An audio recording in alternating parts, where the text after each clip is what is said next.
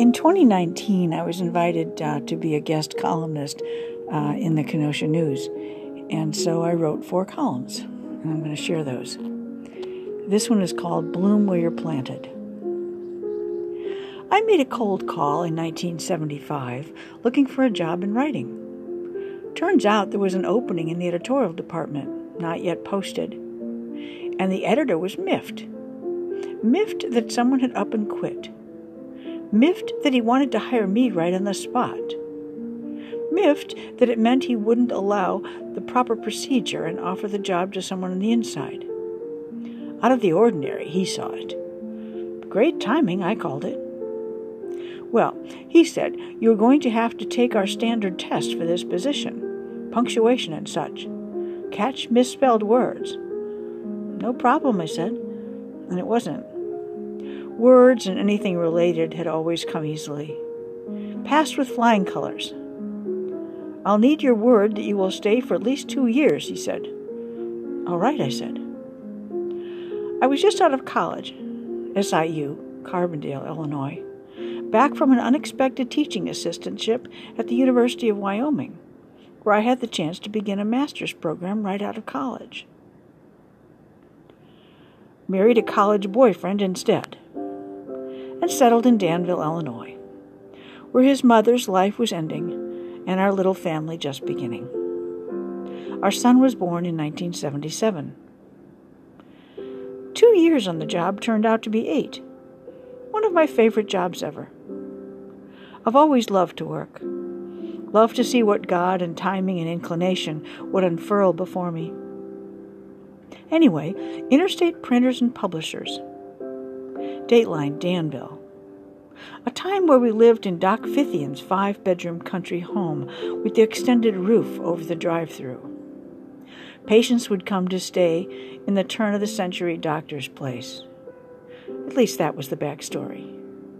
A wonderful place, with a winding staircase just beyond the entrance, sliding wooden doors to the sitting room to keep the winter winds of central Illinois outside and I'd make the nearly hour drive into town each day to transform manuscript to media, as I used to say.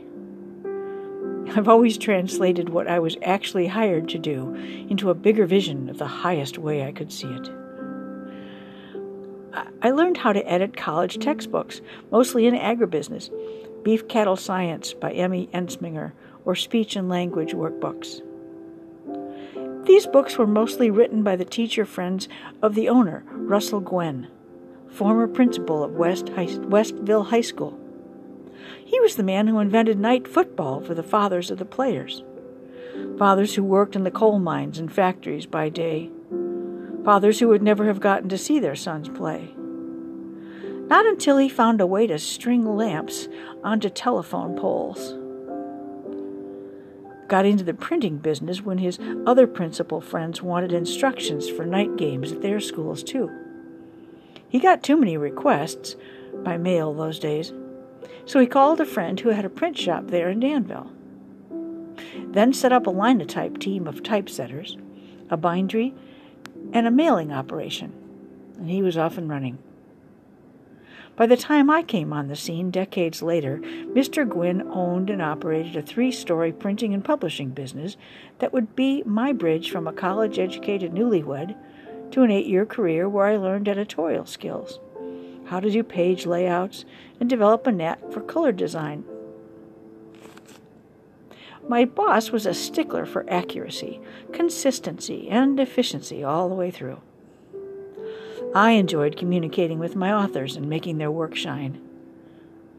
Then I started an in house special social club for employees and helped us all the linotype people, the men and the women in the bindery, and eventually the offset printing folks learned that we were a community. A community of people surging, serving a larger community. And how we could take pride that we were the largest publisher of agricultural textbooks in the world right here in Danville. All because I moved into that first position, my path has been rich and varied one that's led me to this moment, where still, and I hope always, I will keep moving forward with curiosity and joy, to make the most of this life I have been given. Currently, I am going into my third year as an art therapy undergrad. Nothing like learning. Bloom where you're planted, my old college poster read. Still applies.